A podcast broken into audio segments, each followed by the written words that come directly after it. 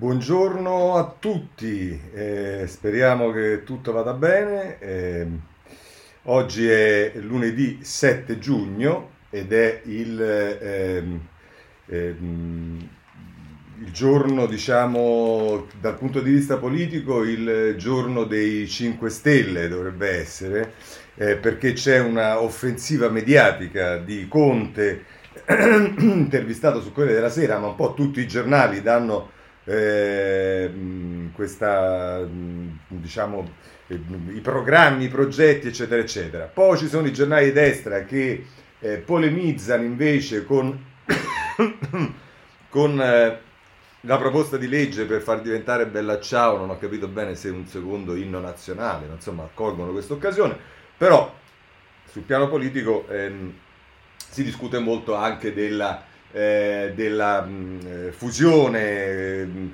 eh, e, su questo si concentra l'attenzione eh, di mh, praticamente tutti i, principali commentatori sulle conseguenze, non tutti la vedono positivamente, anzi molti diffidano, ma insomma eh, ringrazio intanto Laura che mi sta dando informazione che ci siamo su tutte le piattaforme, questo non può che renderci felici.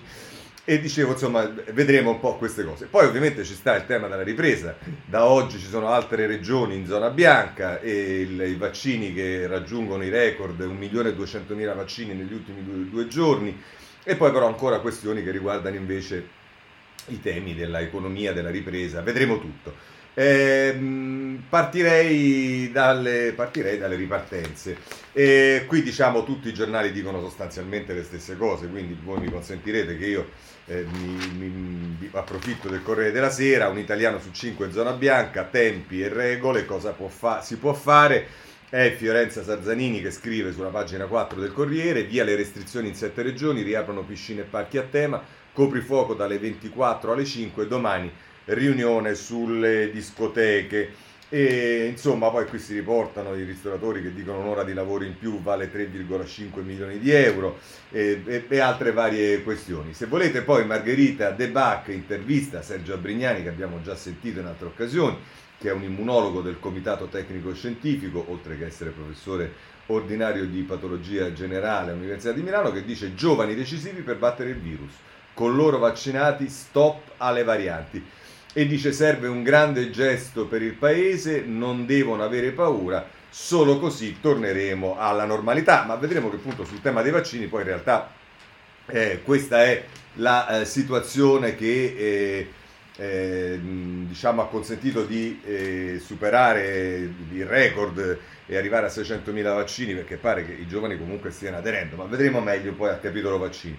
Qual è la situazione? Insomma, in 48, 48 ore oltre 1,2 milioni di dosi, decessi il rischio decessi è sceso del 95%.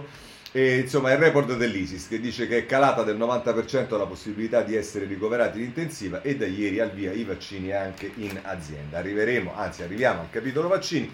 Su questo mi pare che il giornale che dedica più spazio sia la stampa e lo vediamo nelle pagine 6 e 7 della stampa. A pagina 6 vaccini a, rec- a ritmo di record, un italiano su 5 da oggi in zona bianca, grazie alla spinta dei giovani, un altro giorno a 600.000. Vedete che quindi i giovani stanno dando il loro contributo.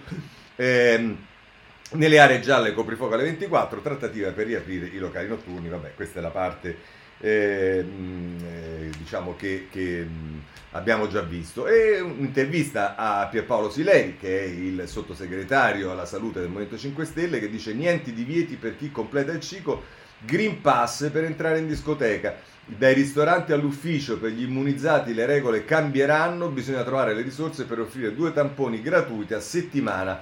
Anche chi ha figli piccoli ha diritto alle vacanze. E consentite di dire che sono assolutamente d'accordo con Sileri perché questa storia, come abbiamo già detto altre volte, al di là dei problemi garante, abbiamo visto nei giorni scorsi, pone problemi relativamente alla privacy dicendo, ma c'è un problema proprio di... Eh, di, di, di, di disparità eh, di trattamento perché coloro che eh, non si sono presi il vaccino e magari non, posso, non si sono presi scusatemi il virus e non possono vaccinarsi perché sono ancora giovani e via dicendo per avere il Green Pass devono spendere i soldi del tampone fatto nelle ultime 24 ore. Insomma, eh, tra l'altro Sileri dice dovremmo riuscire a togliere l'obbligo delle mascherine dalla metà di luglio e vedremo, speriamo. Certificato verde da usare all'ingresso dei locali, avremo molti meno problemi.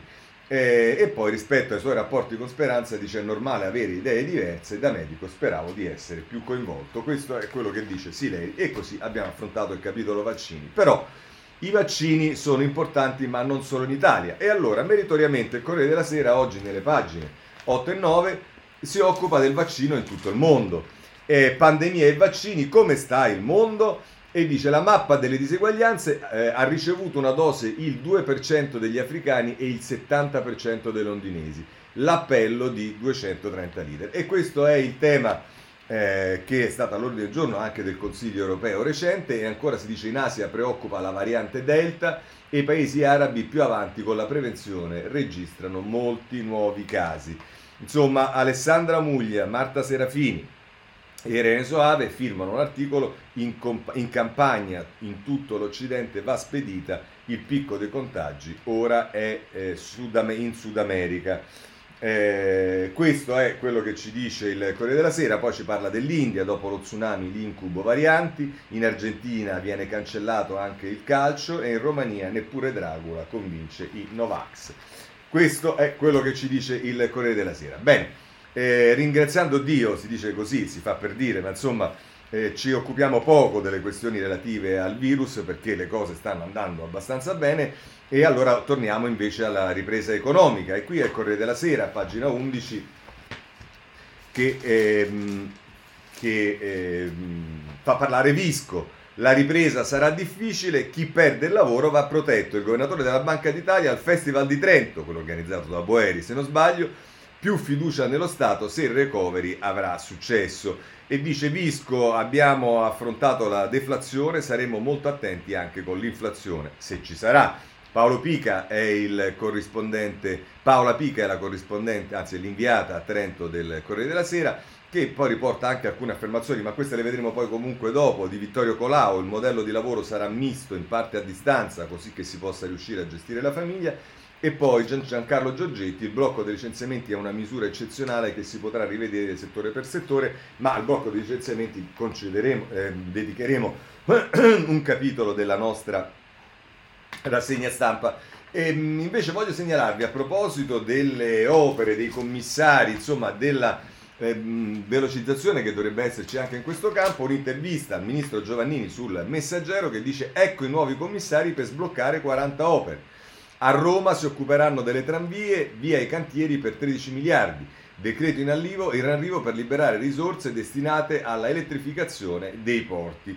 E questo tra l'altro eh, dice nella sua eh, intervista eh, con eh, Umberto Mancini, eh, tutti i progetti avviati rispettano i principi della sostenibilità, abbiamo innovato rispetto al passato. Questo ci dice ehm, Giovannini sul ehm, messaggero. Uh, un altro tema, e sarà fondamentale, vi ricordate, se vi ricordate che lo stesso Draghi aveva detto che sarebbe stato uno dei volani della ripresa, ed è quello del turismo e la prima pagina dedica l'apertura alla Repubblica, il turismo esce dal virus, le prenotazioni per le vacanze sono aumentate del 10% rispetto allo scorso anno. E allora andiamo a pagina 2, la grande ripartenza del turismo, metà degli italiani ha prenotato, si rivedono anche gli stranieri, il governo vuole anticipare il pass dell'Unione Europea al 15 eh, giugno. E questo ci dicono Rosaria Amato e Viola Giannoli nel, ehm, sulla pagina 2 di Repubblica, che poi intervista il campione neozelandese che è a Taranto, lo skipper Russell, eh, Katz, credo si chiami così, in Puglia, ora godiamoci i viaggi e la vita. E vabbè. Oh, eh, se andate a pagina 3 eh, capite eh, che Ehm, la situazione anche all'estero migliora da Parigi a New York, così si andrà in vacanza con prudenza e ancora con molte limitazioni. È partita la stagione dei viaggi in vista dell'estate. Spostarsi all'interno dell'Unione Europea ora è più facile e chi ha fatto il percorso vaccinale completo non ha bisogno di effettuare il tampone. In Inghilterra ancora obbligatorietà. Obbligatoria una quarantena di almeno 5 giorni per chi arriva dall'estero, ma c'è chi ha tolto ogni divieto come New York, manca solo Broadway dove il sipario si alzerà a partire di settembre. E qui trovate tutto, gli Stati Uniti, la Francia, la Gran Bretagna, la Spagna, tutto quello che eh, vi interessa, ma se così eh, diciamo positivamente la mette eh, la Repubblica, eh, mi pare diverso l'approccio del messaggero. Vacanze, rincari del 15%, l'estero preferito al bonus. Pesa anche il fattore pass per Spagna, Grecia e Francia, procedure semplificate. E poi qui dice Sileri contro Speranza, non ha senso sottoporre a tampone chi è immunizzato. Eh, insomma, eh, diciamo, il turismo riparte, ma eh, il messaggero segnala ancora criticità e soprattutto diciamo, la sfida con gli altri paesi europei eh, sembra essere più difficile perché da noi è ancora tutto un po' più complicato. Vedremo effettivamente come andranno le cose. Vi dicevo che un altro dei capitoli è quello del blocco dei licenziamenti e allora qui andiamo a pagina 5 della stampa, blocco dei licenziamenti da rivedere. Giorgetti rilancia ma Draghi non cede. Eh, per il leghista la misura eccezionale è eccezionale, ma ragioniamo sui singoli settori insieme alla riforma degli ammortizzatori sociali. Nonostante il parere contrario di Bruxelles, riparte il pressing, il pressing di partiti e ministri sul Premier che oggi incontra Salvini. Eh, cosa dice Salvini? Cosa dice, scusate, Giorgetti nella retroscena di Alessandra Barbera? Che eh, comparti come il tessile usciranno lenti dalla crisi, mentre per quanto riguarda eh, Visco dice molte imprese chiuderanno, bisogna minimizzare i traumi e garantire le persone. Una ristrutturazione guidata per dare sostegno ad aziende e lavoratori in difficoltà. Va bene, questo è eh, quello che ci dice sul tema del blocco dei licenziamenti la stampa. Eh, di fisco si occupano libero eh, a pagina 8, ehm, ci andiamo subito, eh. fisco impietoso, stangata IMU, dovrà pagare anche chi non ha più la casa. I proprietari, proprietari vittime del blocco degli sfratti esclusi dalle esenzioni decise dal governo per le categorie colpite. La Confedilizia dice è una vergogna e la Meloni chiede di intervenire Ehm, eh, di intervenire subito. Eh, questo è, quello che ci dice Libero, poi sa, Libero c'ha sempre questi titoli un po' così, bisogna poi andare a verificare effettivamente eh, cosa accadrà, ma ovviamente lo vedremo sui giornali nei prossimi giorni. Ma a proposito di fisco, eh, le misure del governo, il piano riscossioni, 5 anni per incassare poi debito cancellato.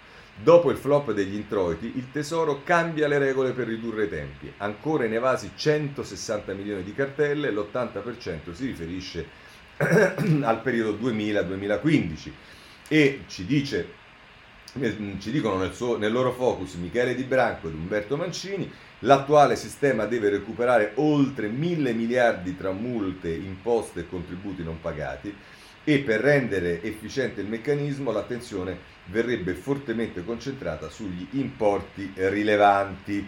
Oh, se poi vogliamo occuparci anche delle grandi imprese, tasse sulle grandi imprese per l'Italia 2,7 miliardi in più, ma i tempi saranno lunghi. Il nuovo schema con l'aliquota minima al 15% va approvato dal G20, Franco dice ci vorranno alcuni anni. E così abbiamo anche affrontato eh, la questione fisco eh, c'è una questione pubblica amministrazione, sì c'è anche con delle dichiarazioni di Colao, ma insomma lo Stato protegge solo il 5% dei nostri dati, per il Ministro dell'Innovazione il 95% dei server della pubblica amministrazione non è sicuro, ma vogliono schedarci lo stesso, così la mette Sandro Iacometti eh, sul, sul libero, abbiamo bisogno di cloud più sicuri per i dati sensibili dei cittadini, è quello che dice Colao e poi entro giugno i partner privati ci daranno i progetti per le chiavi di sicurezza. Così eh, è denuncia libera a proposito della eh, diciamo, sicurezza dei nostri dati nella pubblica amministrazione. C'è un tema che riguarda anche la casa, di questo si occupa il Sole 24 ore in prima pagina, affitti e Covid, case e negozi puntano sui bonus vacanze, forti rialzi, la pandemia spinge il canone agevolato, caso per caso il nuovo tax credit, estate da tutto esaurito, prezzi più 2,5% e qui appunto si fanno nelle pagine successive a proposito del tax credit nei negozi ecco quanto vale l'aiuto dal 2020 le simulazioni impatto fino a metà dei canoni ma l'effetto complessivo varia in base al calo del fatturato e al codice ateco dell'attività svolta. Eh, e ancora per quanto riguarda gli affitti il covid spinge i contratti agevolati a Roma e Genova le nuove locazioni a canone concordato superano il 60% del totale, tra i grandi centri solo a Milano sono marginali. E poi dice, eh, si dice sempre sul eh, Sole 24 Ore ehm, con Cristiano Dell'Oste, il segmento degli affitti brevi spera in un ritorno alla situazione pre-pandemia, ma per quelli lunghi i nodi devono ancora venire al pettine. Così il quadro per quanto riguarda la casa. Così abbiamo toccato anche questo tema. C'è più in generale il tema della tassa globale, su questo voglio segnalarvi due approcci diciamo tendenzialmente opposti, quello di Repubblica, pagina 9, dall'Irlanda all'Ungheria chi ostacola la tassa globale, la nuova imposta va approvata dai parlamenti nazionali, Dublino non vuole rinunciare ai suoi sconti fiscali, ma anche i repubblicani USA sono scettici. Visco dice resta molto da fare. E,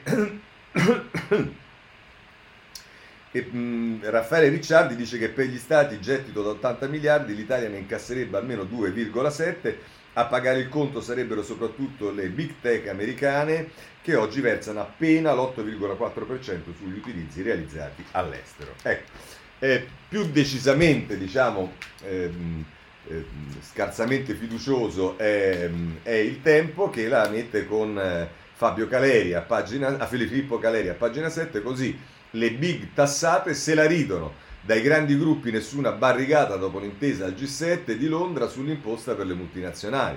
Le frasi di circostanza di Amazon e Facebook, speriamo che l'accordo si trovi a breve anche perché pagheranno solo mance. A proposito di ehm, Amazon, voglio segnalarvi la prima pagina del domani, il lato oscuro di Amazon Prime, eh, un'inchiesta che avvia domani e che poi prosegue nelle pagine 2 e 3 il servizio che offre l'illusione della consegna gratuita in realtà fa pagare i costi a venditori e consumatori, così sulla prima pagina del domani. Bene, abbiamo finito questo capitolo, passiamo alla politica. E allora, come vi dicevo, eh, teniamo le due pagine, due del Corriere della Sera, che eh, vengono dedicate al eh, movimento, alla intervista a Conte, io comincerei con eh, la Repubblica, che anche qui lo mette in prima pagina, Conte pronto il nuovo statuto e tenta la pace con la Ladura, è ehm, la prima pagina del, della, della, Repubblica con richiamo per quello che sarà poi eh, due articoli sulla pagina 11, Conte rimette in gioco il Movimento 5 Stelle, dice ottimisticamente Annalisa Cuzzocrea, pronto il nuovo statuto, nel fine settimana un evento per presentare la Costituzione, l'intenzione è di non schiacciarsi sull'alleanza col PD e recuperare parte della ladura. Il divorzio da Rousseau è costato mezzo milione. E questo quello che ci dice ehm, Annalisa Cuzzocrea, che ci dice pure che il povero Casalino, che era rimasto senza stipendio nonostante la vendita del libro e via dicendo, ha trovato soluzione, assunti dai gruppi parlamentari Casalino e tutto lo staff dei portavoce. E vabbè, così diciamo almeno ehm, diciamo, i, i, i, soldi che i parlamentari dovevano dare, vi ricordate, per le aziende in crisi e cose via dicendo, adesso andranno ai portavoce in crisi e allo staff dei portavoce in crisi e tutto sommato anche questa è un'evoluzione o involuzione del movimento. Ehm, eh, Giovanna Casadio parla delle reazioni all'addio a Casaleggio, addio Casaleggio, ma è in arrivo il contromovimento. Vito Crimi, a lungo reggente del partito, si riprende la parola dopo gli ultimi mesi di passione per annunciare che il trasloco del movimento è imminente e la nuova casa è quasi pronta ma è soprattutto l'ala sinistra del movimento a esultare per la separazione da David Casaleggio e dice Roberto Fico, presidente della Camera, quello che viviamo è un giro di boa indispensabile per poter andare avanti e fronteggiare le sfide di un mondo e una società che evolvono. Eh sì, eh, vabbè. Eh, questo sulla Repubblica, la stampa, sempre attenta al Movimento 5 Stelle, due pagine, ma addirittura l'apertura della prima pagina, Casaleggio e l'addio al Movimento 5 Stelle, 5 Stelle, violate le regole, basta così. E allora se andate poi nelle pagine successive alla prima, la 2 e la 3, ci sono Luca Monticelli e Federico Capurzo che dicono l'avviso di Fico al movimento, stop alle rendite di posizione, i primi passi dell'ex premier, salta il capogruppo Crippa che stoppò il contratto con Casalino.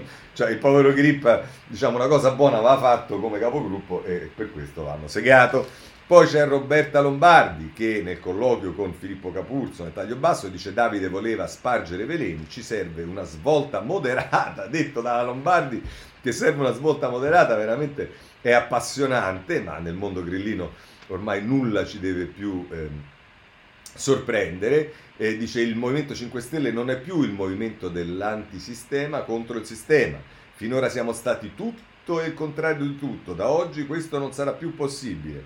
E, mm, L'ex premier non sarà l'uomo solo al comando, se diventasse di nuovo un partito verticistico, allora saremmo dei cretini. Ecco, questo segnatevi questa frase, eh, è la Lombardi che ha parlato, eh, segnatevela, è il 7 giugno, sono le eh, 7.53, segnatevi questa frase. Oh, poi c'è eh, l'intervista con Davide Casaleggio, eh, realizzata da Andrea Malagutti, Regole violate, impossibile proseguire, Conte Premier, grazie al mio vecchio Movimento 5 Stelle. Abbiamo dato migliaia di sconosciuti l'opportunità di rivestire ruoli prestigiosi e impensabili, queste sono le tenere parole eh, di Casaleggio, diciamo, però se ne accorge dopo dieci anni Casaleggio che è successo questo, ma insomma, questo è successo anche con l'avvocato del popolo, ora si vuole attribuire questa possibilità a persone ben definite. Va bene. Ehm, ormai troppe persone hanno iniziato a ritenersi più importanti di altre, dice sempre Casaleggio. Eh, quello che ha ucciso il movimento è stata la paura di perdere posizioni acquisite.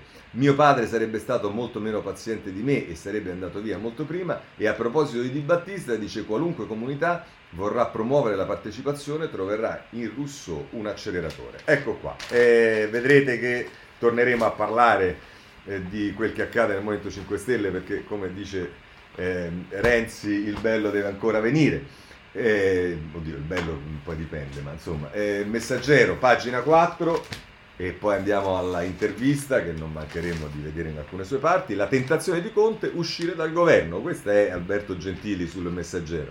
Il primo step, una volta eletto leader, far sentire forte la voce del movimento, ad agosto col semestre bianco lo strappo per recuperare voti e convincere gli ortodossi. E diciamo che magari invece potrebbe essere anche l'occasione per perderli definitivamente e così un capitolo della storia politica di questo paese potrebbe essere archiviato in modo glorioso inglorioso, non so che dirvi, ma eh, sicuramente in un determinato modo. Oh, poi c'è un'intervista, non perdetevela sul messaggero, con Carlo Sibilia, che è il sottosegretario all'interno, che dice noi nuovo blocco centrista intesa con i Dem da costruire però mai, più, mai più con la destra.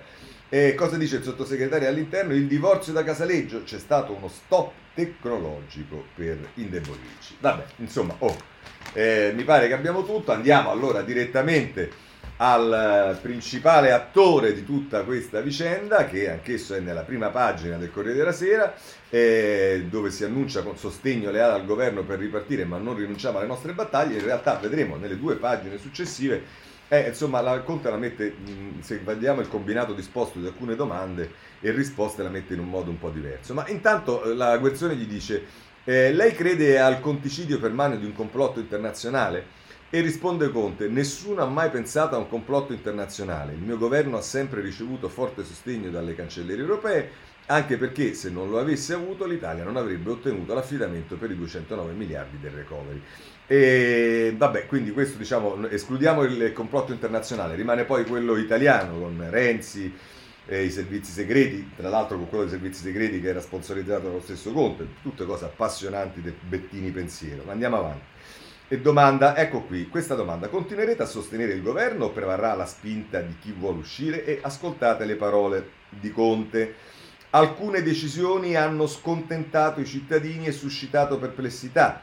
Penso al sostegno alle imprese, ad alcuni indirizzi in materia di tutela dell'occupazione e di transizione ecologica disorientamento hanno provocato anche il condono fiscale e adesso l'emarginazione dell'autorità anticorruzione. Ora il condono fiscale no, però il condono edilizio che c'è stato eh, a Ischia mi pare eh, invece sì, ma insomma, fatto dal governo giallo-verde ovviamente.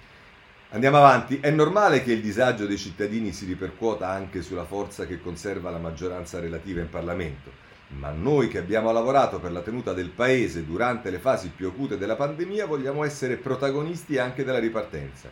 Lo saremo in modo leale e costruttivo senza rinunciare ai nostri valori, alle nostre battaglie e così cominciamo a capire che eh, diciamo, non è così nitida la adesione al governo o il non rischio che qualcosa accada durante il semestre bianco. E se affrontiamo un tema che è quello della prescrizione, la domanda che Monica Guerzoni gli fa è la prescrizione sembra destinata a cambiare. E risponde Conte, con buona fede abbiamo programmato massicci investimenti per accelerare i processi, per una giustizia più efficiente ed equa siamo invece contrari a meccanismi che alimentano la denegata giustizia, ci confronteremo in modo chiaro e trasparente con le altre forze politiche. Vabbè. Altre due domande e risposte. Eh, cadrà il limite del secondo mandato? E qui proprio diciamo, in questo certamente si eh, caratterizza diciamo, eh, l'approccio democristiano del nuovo Movimento 5 Stelle, ma eh, no, non siamo tutti stupidi. La risposta è, la questione non è nel nuovo statuto, sarà risolta in seguito con il nuovo codice etico e la discussione sarà fatta in modo trasparente coinvolgendo anche gli iscritti. E con ciò abbiamo eh, detto tutto. Poi c'è una domanda che si dice si candiderà alle suppletive di Roma e qui diciamo che Conte deve aver capito che quel collegio diciamo, rischia di essere una trappola più che un'opportunità per il ehm, futuro... Mh, Matador del Movimento 5 Stelle. Risposta, io, perché guardate le motivazioni della risposta sono veramente singolari. Io non ho mai pensato di correre per il seggio di Roma. Mi farebbe davvero molto piacere restituire quello che Roma mi ha dato. Ascoltate bene, eh? Ma non posso assumere impegni con i romani che non potrei mantenere. E a uno gli viene da pensare, ma non abbiamo detto se ti vuoi candidare a sindaco di Roma, abbiamo detto se ti vuoi candidare in un collegio, in collegio di Roma dove in Parlamento rappresenti eh, la, la, la, la città nella parte che ti ha votato. E dice, devo dedicarmi a tempo pieno alla ripartenza del movimento un seggio in Parlamento è un onore, non sarebbe un disonore, la, ma sarebbe un disonore lasciarlo sistematicamente vuoto. Vabbè, gioco partita incontro. Eh, abbiamo capito che eh, Conte ha capito che, mh, diciamo che lì gli andrebbe a finire male. L'altra vicenda politica del giorno è la fusione Lega-Forza Italia. Qui si passa nelle pagine più in là, soprattutto nel Corriere della Sera rispetto alla seconda e alla terza. Sono la 12 e la 13, ma non è che viene dato meno spazio. Intanto eh, c'è eh, Carlo Macri che è inviato a Zambrone, Vibo Valencia, ad ascoltare Salvini e che, titola, e che scrive un articolo titolato Federazione Salvini da Draghi non sarà una sessione, un'annessione. Il leader della Lega ne parlerà oggi al Premier. Meloni dice Silvio per il Colle, lo voterei. Ehm, ehm, e poi, ecco, no, scusatemi, a pagina Paola Di Caro, invece nel retroscena di pagina 13, eh, vede come si mette dall'altra parte, cioè da parte di Forza Italia, tutti i dubbi di Berlusconi che cerca la mediazione, frenata sul gruppo unico, resta alta la tensione nel partito, il leader ascolta tutti. E qui ci sono le diverse posizioni da Maria Canfagna che dice molti dei nostri lettori non si sentirebbero a loro agio in un assetto a trazione leghista, Antonio Tajani che dice non c'è alcun rischio di svendersi alla Lega, il nostro simbolo resta tra alleati ci si parla. Maurizio Gasparri dice non sono contrario ma agli elettori va proposta un'offerta articolata che non cancelli l'identità. Chi invece è decisamente contrario è Elio Vito che è stato già capogruppo, oltre che ministro se non erro, con i rapporti col Parlamento, ma capogruppo di Forza Italia per tanti anni alla Camera, uno sbaglio, così appiattiti sul carroccio, perdiamo voti. E insomma, non è che va proprio liscissima questa vicenda. Eh, se andiamo sul eh, però andiamo a vedere anche cosa mettono i giornali del centrodestra. Eh, pagine 6 e 7 eh, del eh, giornale. Arriverà pure Fratelli d'Italia svolta di Salvini da ruspista in felpa a federatore così Massimiliano Scafi basta con il capitano adesso è l'ora di sfoderare un profilo istituzionale ma nessuna scalata ostile a Forza Italia. Saremo utili a Draghi e oggi incontra il Premier per spiegargli i suoi progetti eh, Francesco Lollo Brigida eh, viene intervistato, il capogruppo di Fratelli d'Italia, viene intervistato da Fabrizio Boschi eh, sul giornale che tiene la posizione, come è normale che sia, della leader, abbiamo sentito anche ieri da Giletti, Giorgia Meloni dice è una mossa per arginare lo strapotere PD 5 Stelle e cioè la, la, la Meloni spiega la sua indisponibilità eh, utilizzando l'argomento che questa è una federazione che riguarda i partiti che appoggiano il governo, essendo che all'interno del centrodestra ce n'è uno e non poco consistente che invece è all'opposizione. E poi c'è eh, Sabrina Cottone che in una spinta, diciamo adesso forse eccessivamente euforica, dice Forza Italia verso il modello Casa della Libertà, Meloni, voterei Berlusconi al colle, Tajani siamo forti, il Cavaliere loggia l'Unione ma avverte, deve essere coinvolta pure Fratelli d'Italia, no fusioni a freddo, meglio il coordinamento tra gruppi parlamentari distinti, per adesso. Insomma, così la mette il, ehm, il giornale. Eh, il tempo eh, porta appunto alla posizione, l'abbiamo vista di Lollobrigida, porta anche alla posizione della eh, Meloni, Forza Lega eh, non ci fa paura. Paola, per Paolo La Rosa scrive Meloni ridimensiona il progetto di Salvini e del Cavaliere, uniti solo per contare di più nel governo e la leader di Fratelli d'Italia continua a crescere nei sondaggi e ormai tallona il carroccio. Guardo comunque con rispetto a questa operazione. Eh, mm, eh, insomma, vedete che la, la questione è, è dibattuta anche all'interno delle eh, forze politiche. Se poi volete qualcosa di più, andate su Libero, che è il giornale diretto da poco da Sallusti,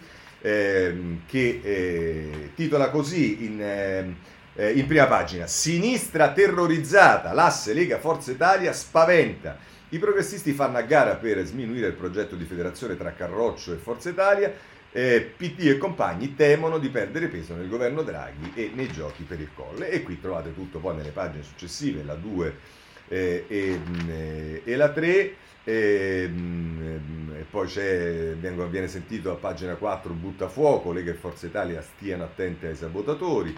E poi c'è il sondaggio di Masia che dice chi eh, ci guadagna, per Matteo può essere la svolta, la federazione consente a Salvini di rinnovare l'immagine, un po' come capitò a Silvio con il PD. Questo è quello che dice il sondaggista Masia su Twitter. Bene, allora su questo però ci sono, come vi ho detto, le cose più interessanti dal punto di vista dei commenti politici. Comincerei con Ezio Mauro sulla Repubblica, pagina 25, che poi c'è anche Folli che si cimenta su questo, mh, più sul versante Berlusconi al Quirinale.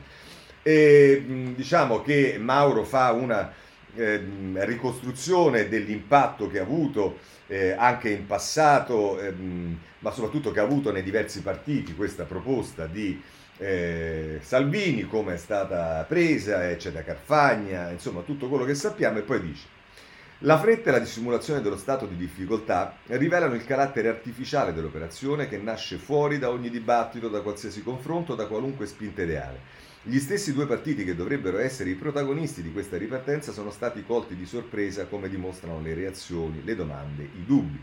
Quale sarà la rotta del nuovo soggetto politico? Di fronte alla radicalizzazione nazionalista e xenofoba di Salvini, Berlusconi aveva quasi fatto credere alla grande eh, amnesia italiana di essere un liberale, moderato ed europeista. Oggi quale di queste incarnazioni temporanee sceglierà di portare nella prossima avventura e quale spazio politico avranno le posizioni di Forza Italia nella leadership personalistica di Salvini che guiderà il movimento? Perché se ci si affida soltanto ai numeri per restare a galla, alla legge dei numeri bisogna poi sottostare, anche quando l'alleato fa valere i rapporti di forza interna e il peso della Lega è soverchiante per Forza Italia. Proprio per queste ragioni è difficile che il piccolo rimorchiatore berlusconiano riesca a trainare la zattera riluttante di Salvini dentro il PPE e quindi compiutamente dentro una scelta europeista. Al di là delle scelte leghiste servirebbe una coerenza politica e una forza ideale che Forza Italia non ha mai dimostrato, sventolando spesso la bandiera dell'opportunismo e lucrando comunque eh, i resti dell'estremismo salviniano nelle alleanze locali italiane. Ora diciamo che qui ci sta un po' di rigurgito anti-berlusconiano di Ehm, di, di, Mauro che diciamo, abbiamo ben conosciuto quando era direttore di Repubblica e Berlusconi era al governo. Ma andiamo avanti. Il calcolo più immediato e banale può portare il partito Somma a muoversi come l'azionista di maggioranza della larga coalizione che sostiene il governo, tentando di impadronirsi di Draghi e delle sue scelte con un'opa indiretta sull'esecutivo ma Draghi, non ha nessuna convenienza e soprattutto nessun interesse a finire prigioniero e dunque è molto probabile che marcherà la sua autonomia accentuando il carattere di eccezione del suo governo, di tutti e dunque alla resa dei conti di nessuno. Alla fine, anzi all'inizio di questa partita, resta ehm, clamoroso il deficit culturale che accompagna la nascita della terza destra dopo quella post-fascista e quella berlusconiana di, queste, di quasi 30 anni fa. Si parla di fusione fredda per il PD, che pure aveva alle spalle la cultura e l'esperienza dell'Ulivo e davanti a sé l'ambizione ideale di unire i riformisti. Qui non c'è un'idea forza, un pensiero costituente e la fusione rischia di nascere gelida, dando ragione a Guigiardini. si muta i nomi e la superficie delle cose in modo che chi non ha buon occhio non le riconosca. Persino in Italia, e per fortuna, è difficile che la matematica riesca a sostituire la politica. Guardate, questo parallelo con il PD lo troveremo anche in un altro commento ed è molto interessante. Ora, francamente, eh, diciamo che eh, non si sa bene quale sia l'ideale eh, riformista illuminato che abbia seguito la eh, fusione tra, eh, o, la, o, la, il tentativo di fusione tra PD e Movimento 5 Stelle, se in quello Mauro ha visto qualche tratto, anche solo lontano, o l'ombra di qualche tratto riformista, beh, mh, mm, andiamo tutti dal, dal, dal, dall'oculista di, di, di, Mauro perché sicuramente aiuta a vedere cose che noi, noi, normali e naturali non abbiamo mai visto. Continuiamo sulla Repubblica però, vi dicevo, perché c'è il eh, eh, Folli che completa, diciamo, il ragionamento di Mauro eh, pensando a qual è l'interesse di Berlusconi. Il tornaconto dell'uomo che ha dominato per anni la scena del centrodestra, dice Folli, è uno solo, ma cruciale, poter inseguire il sogno, o meglio l'illusione, di succedere a Mattarella nel gennaio 2022. Può sembrare un'assurdità se si mettono sulla bilancia l'età di Berlusconi, la salute malferma, nonché gli aspetti controversi a dir poco della sua storia personale e giudiziaria. Ma tant'è. Il fondatore di Forza Italia crede seriamente di poter ottenere il premio finale, il riconoscimento istituzionale a chi nel bene e nel male ha dominato la scena dalla fine della Prima Repubblica in poi. L'operazione con la Lega ha dunque un preciso sottinteso, ottenere il sostegno alla sua candidatura, così da creare una massa critica intorno a cui aggregare in Parlamento altri blocchi di voti fino a raggiungere il quorum dopo la quarta votazione. Salvini ha convenienza ad alimentare il sogno garantendone un appoggio senza riserve, promettere non costa niente e poi chi vivrà vedrà.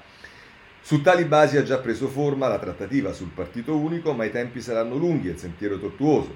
Nell'ambiguità ognuno potrà perseguire i propri obiettivi e Berlusconi potrà credere alla lealtà di Salvini che magari si tradurrà in un voto di bandiera nelle prime votazioni in mancanza di un accordo generale destra-sinistra su un altro candidato. È un'illusione, appunto. Sarà difficile anche solo ottenere i consensi di Giorgia Meloni, visto che la federazione gradita alleghista è concepita per danneggiare lei, anche se la Meloni ha detto che lo voterebbe. A proposito però di quello che si dice poi in realtà quello che si farà nel segreto dell'urna. Ma in ogni caso, questo era il mio commento ovviamente, ma in ogni caso la destra non sembra in grado di allargare il perimetro dei grandi elettori in modo significativo, tantomeno di conquistare voti a sinistra, come è ovvio la candidatura di Berlusconi è una chimera e serve solo a coprire la lenta dissoluzione di Forza Italia. Ecco, questo è il modo in cui Repubblica eh, diciamo, eh, interpreta eh, la eh, situazione. Eh, come eh, la interpreta invece Recalcati sul, scusate, Ricolfi sul messaggero, così. I nuovi assetti tra Lega e Forza Italia rischio effetto boomerang. Non appassiona per niente il balletto che da qualche giorno Forza Italia e Lega stanno inscenando intorno all'ipotesi di fondersi o federarsi. Ed è giusto così, tutto infatti si sta svolgendo senza alcun coinvolgimento di militanti ed elettori, senza alcun vero confronto di idee e programmi, senza alcun dibattito sul futuro dell'Italia e sulle cose da fare. Ora, vorrei chiosare Arghiolfi che ha perfettamente ragione, salvo il fatto che non è che se ne accorge adesso, perché nella storia di Forza Italia credo che il, la parola congresso eh, sia, sia, considerata come un'eresia, come qualcosa che non, non si è mai affacciata all'orizzonte. Ma dice che il gioco in atto appassioni solo i parlamentari e le nomenclature di partito non significa però che l'esito di tali manovre non abbia ripercussioni anche su di noi. Quel che accade in queste settimane infatti cambierà l'offerta politica e per questa via potrà produrre conseguenze per tutti. Poi gira a pagina 14 questa eh, articolo di Ricolfi che come avete capito non è molto positivo rispetto a questa cosa, dice difficile, eh, eh, dice ma veniamo al punto perché si torna a parlare di fusione, fa riferimento a diciamo, tutti i passaggi eh, che ci sono anche stati in passato, ma poi quello che sta accadendo dal 2019, Brugnaro, eccetera, il Quagliariello, e con Cambiamo, Toti, eccetera, eccetera. Dice, eh, ma difficile rispondere con sicurezza. Per quanto riguarda Berlusconi, la mia sensazione è che più che la ingenua speranza di essere candidato alla Presidenza della Repubblica, conti l'esigenza di sistemare le cose della sua vita in un tempo in cui la salute è malferma e il futuro è incerto. Forse non è un caso che prima l'idea di consegnare Forza Italia alla Lega maturi un paio di anni fa, in un periodo in cui Berlusconi prepara o conclude altre liquidazioni, come la cessione del Milan ai cinesi, o di Panorama alla Verità, o la chiusura della sede romana del giornale. Insomma, mi pare comprensibile che non avendo trovato un leader in grado di succedergli, Berlusconi trovi più onorevole mettere il suo suggello a un marchio nuovo di zecca che eh, assistere mestamente al tramonto del suo giocattolo. Per quanto riguarda Salvini ci sono almeno tre ragioni, due buone e una meno, per guardare con interesse alla missione con Forza Italia. La prima è che a Cavaldonato non si guarda in bocca, posto che Berlusconi non pare richiedere contropartite significative. La seconda è che la ibridazione con Forza Italia non può che rafforzare la credibilità della Lega in Europa. La terza è che agli occhi di Salvini un'eventuale fusione con Forza Italia potrebbe allontanare lo spettro del sorpasso da parte di Fratelli d'Italia con conseguente passaggio della leadership dal centrodestra lui ste- da lui stesso a Giorgia Meloni. Ma è un calcolo ben fondato, si domanda Ricolfi? Io ne dubito. 30 anni di analisi dei flussi elettorali permettono infatti di azzardare due previsioni piuttosto solide. Primo, la somma dei voti dei due partiti diminuirà. Secondo, i voti perduti resteranno nel centrodestra. Secondo la dottrina della fedeltà leggera copyright di Paolo Natale e dunque la domanda è dove andranno i voti perduti? Fondamentalmente verso due destinazioni, la prima è la galassia di centro dove sarà interessante capire chi sarà più lesto ad acciuffarli, potrebbe essere Coraggio Italia ma anche Azione di Carlo Calenda se si posizionerà sufficientemente lontano dal PD. La seconda destinazione, ahimè, per Salvini è proprio Fratelli d'Italia che è già il vento in poppa e potrebbe trarre ulteriore slancio dall'arrivo di quanti non gradiranno eh, la fusione fredda tra Lega e Forza Italia. Insomma, se lo scopo è impedire a Giorgia Meloni di assumere la guida del centrodestra, la fusione non sembra l'arma più appropriata. Quanto allo scopo stesso lo si può ritenere più o meno condivisibile, ma è difficile non vedere che, stante la popolarità della Meloni, di gran lunga superiore a quella di Salvini e Berlusconi, fermare Giorgia renderà meno e non più agevole la vittoria del centrodestra alle prossime elezioni. Questa è la visuali, diciamo, la, la, l'aspetto visuale politico da parte di eh, Ricolfi. Beh, a questo punto però vediamo come la mette Sallusti eh, sul libero, perché qui c'è una risposta, eh, il titolo di apertura del libro è La sinistra terrorizzata, e che dice eh, Sallusti. Per quanto mi sforzi, sarà un mio limite, non capisco perché questi analisti, e si fa riferimento a eh, Giannini che mm, mm, ha fatto dichiarazioni ieri sulla stampa pesanti su questo, dice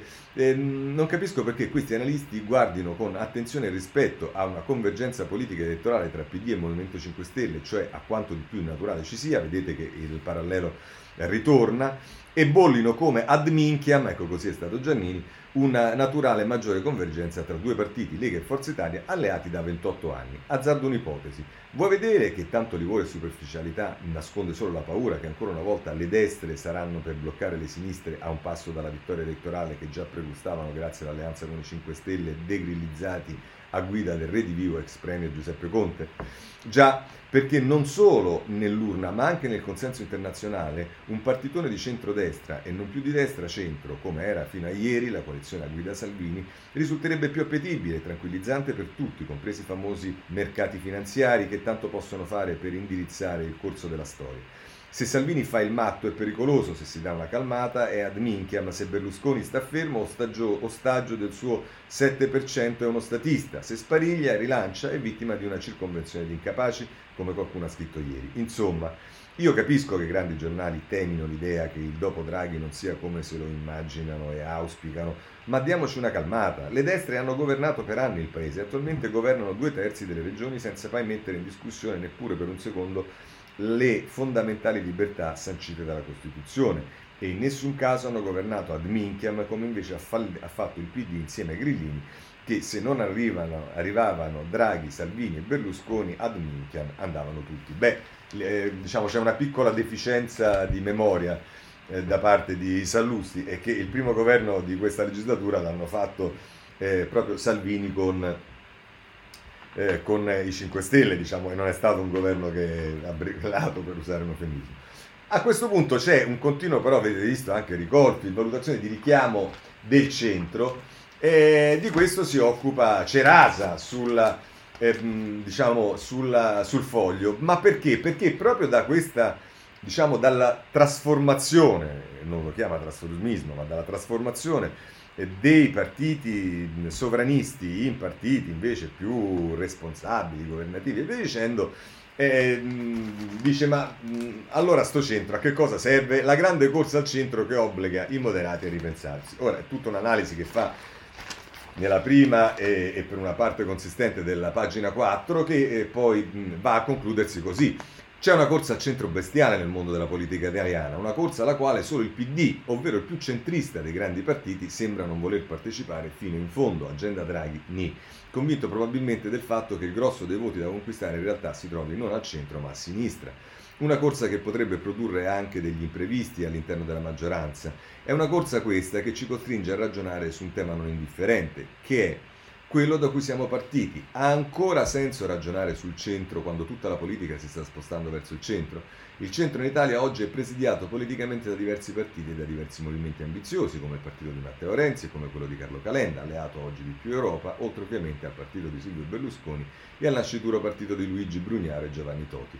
E non è da escludere che da qui alle prossime elezioni politiche, che difficilmente saranno prima del 2023, alcuni di questi partiti possano trovare un modo e un pretesto per unire le proprie forze e creare insieme un'unica federazione utile a, soffrire, a offrire agli elettori un'alternativa ai partiti più grandi. La, scor- la corsa del Cavaliere nelle braccia di Salvini potrebbe avere l'effetto di regalare ai partiti di centro qualche altro pezzetto. Il tentativo più o meno strumentale di alcuni vecchi partiti populisti di presentarsi sulla scena politica come argini ai nuovi populismi, costringe però diversi partiti di centro, che avevano scommesso proprio sul loro essere un argine contro i populismi, a chiedersi quale sia oggi la loro ragione di vita. Il bivio è chiaro, ha ancora senso scommettere sulla formula del partito antipopulista in un momento in cui i partiti populisti sembrano aver messo in soffitta buona parte del proprio populismo? O al contrario, alla luce dei nuovi equilibri della politica, i partiti di centro hanno il dovere di ripensare se stessi e di studiare una nuova strategia per non disperdere le proprie energie positive? La domanda alla quale dovranno rispondere nei prossimi mesi i leader cosiddetti centristi è questa. Questa l'ha deciso Cerasa, la domanda è questa. Vabbè e in un certo senso parte dal destino elettorale che avranno i cosiddetti partiti di centro. Passa da due appuntamenti importanti che si andranno a manifestare nelle prossime settimane in vista delle amministrative. Due appuntamenti che coincidono con le primarie del centro-sinistra a Bologna e con le elezioni di Roma eh, del 10 ottobre 2010. Nel, prossimo, nel, primo caso, dovesse affermarsi alle primarie del centro-sinistra la candidata d'Italia Viva Isabella Conti, il partito di Renzi potrebbe avere una qualche motivazione in più per investire su un progetto alternativo a quello del PD di Enrico Letta e non necessariamente fuori dal perimetro del centro-sinistra. Nel secondo caso, dovesse invece Carlo Calenda ottenere un risultato significativo a Roma, vi sarebbe una motivazione in più da parte dei partiti di centro a investire sul tema di un nuovo soggetto politico capace potenzialmente di interpretare la nuova stagione meglio dei partiti tradizionali. Io francamente questa grande differenza tra le due cose non la vedo, ma è un mio limite sicuramente. Al contrario però un flop di Conti, a Bologna, di Conti a Bologna e un flop di Calenda a Roma costringerebbero tutti coloro che hanno a cuore il futuro dei partiti cosiddetti moderati a porsi con forza la domanda da cui siamo partiti. Ha ancora senso ragionare su un centro quando tutta la politica si sta spostando verso il centro? Beh, insomma, francamente è una domanda che posta eh, sulla eh, base di eh, due eh, quesiti che sono ehm, eh, che, che, partono, diciamo, che, che, stabiliscono un risultato partendo da condizioni così drammaticamente difficili come quella della Conti, che certamente ci sta mettendo del suo, ma comunque in un contesto in cui la guerra che le viene fatta è a tutto campo, e Calenda che non ne parliamo, insomma, obiettivamente eh, è un po' riduttivo pensare che le risposte a queste due cose possano segnare il futuro del riformismo. Vabbè. Oggi la risposta a questa domanda sembra essere chiara? No, non ha molto senso e sarà interesse Inter- interessante capire chi tra i leader dei partiti più grandi di fronte a questo rimescolamento di carte farà una mossa per allargare il proprio perimetro e cercare di impostare le basi per una nuova, per così dire, vocazione maggioritaria. Silvio Berlusconi sembra aver trovato una risposta a questa domanda. Il centro non esiste più, è un progetto tramontato, essere antipopulisti è un tema anacronistico e oggi bisogna solo scegliere da che parte stare. Sarà davvero così? O lo slittamento a sinistra del PD e la liquefazione di Forza Italia offriranno l'occasione per far nascere qualcosa di nuovo? L'ora delle scelte in ogni caso non è così lontana, in un mondo, in un modo o in un altro i partiti cosiddetti moderati dovranno chiedersi che senso abbia oggi essere argini del populismo in un momento in cui il populismo, almeno all'apparenza, inizia a essere combattuto persino dai vecchi populisti.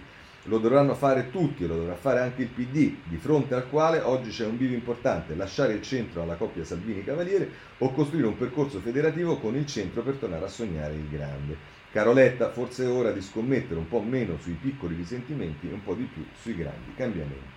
si può fare. Ma a me questa volta non convince quasi per niente, ma capita raramente e ciò non toglie che invece magari eh, per molti sia convincente, ma insomma è, una tesi che viene sviluppata sulla base di presupposti che secondo me sono in gran parte sballati. Va bene. Ehm, passiamo rapidamente alle altre questioni. Riforma eh, della giustizia. C'è la Repubblica eh, che a pagina 13 intervista ehm, l'ex presidente, eh, l'ex ehm, presidente sì, della Corte Costituzionale Flick che dice difficile riformare la giustizia senza toccare la Costituzione. Ammiro Cartabia, ma temo che la ricerca del consenso di tutti acuirà le divisioni.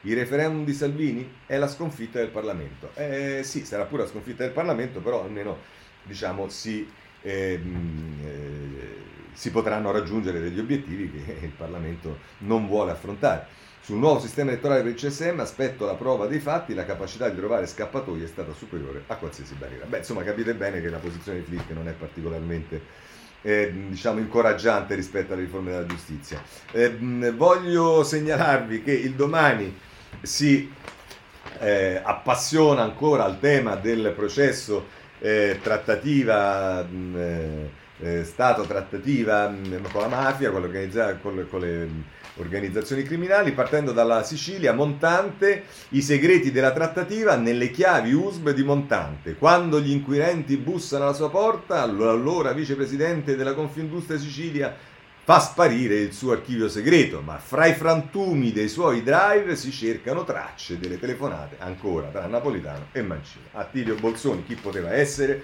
eh, sul eh, domani? Vabbè, ma tanto abbiamo anche i magistrati che eh, diciamo, mh, contestano determinate cose, quindi figuriamo.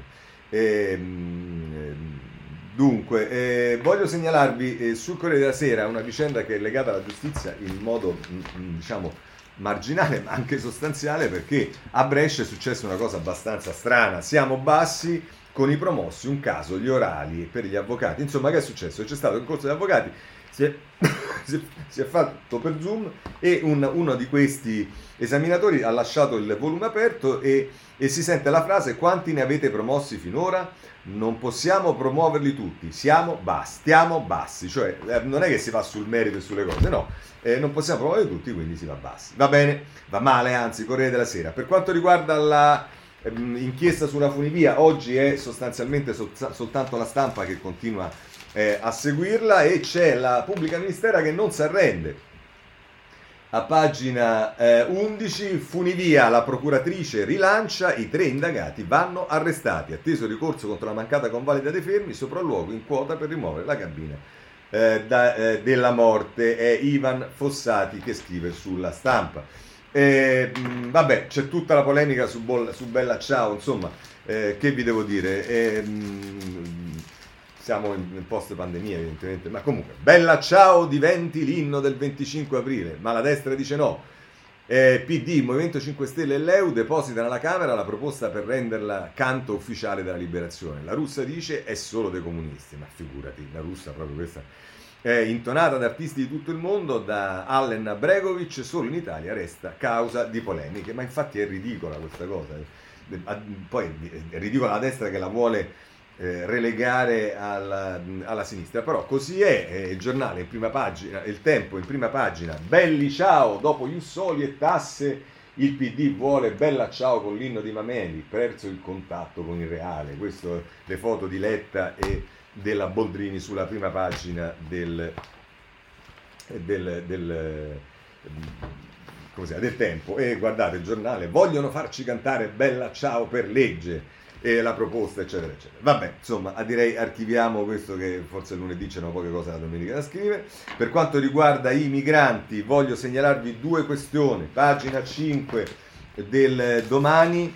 Eh, malmenati, drogati e sfruttati, ecco gli schiavi di Terracina. Negli atti di un processo ai titolari di un'azienda agricola il racconto delle violenze che avrebbero commesso nei confronti degli operai indiani impiegati nei campi cui non venivano forniti nemmeno i dispositivi anti-Covid sulla pelle dei braccianti Gaetano De Monte e Nello Torchia. Ma invece la cosa più significativa è che eh, diciamo, è, oggi è il giornale perché eh, leggere quello che vi sto per leggere, se pensate soltanto a qualche giorno fa eh, come il giornale si occupava qualche settimana fa dei migranti, eh, effetto Super Mario, calano gli sbarchi, funzionano le intese con Libia e Tunisia, ma le ONG insistono, scenari politici, il, modo, il nodo dell'immigrazione, dopo le missioni di Draghi e Lamorgese si sono fermate le partenze dall'Africa, nonostante il bel tempo, Lampedusa stremata tira un sospiro di sollievo, gli unici arrivi sono quelli legati alle organizzazioni che raccolgono i clandestini. capito? Le organizzazioni che raccolgono i clandestini, non so, è come...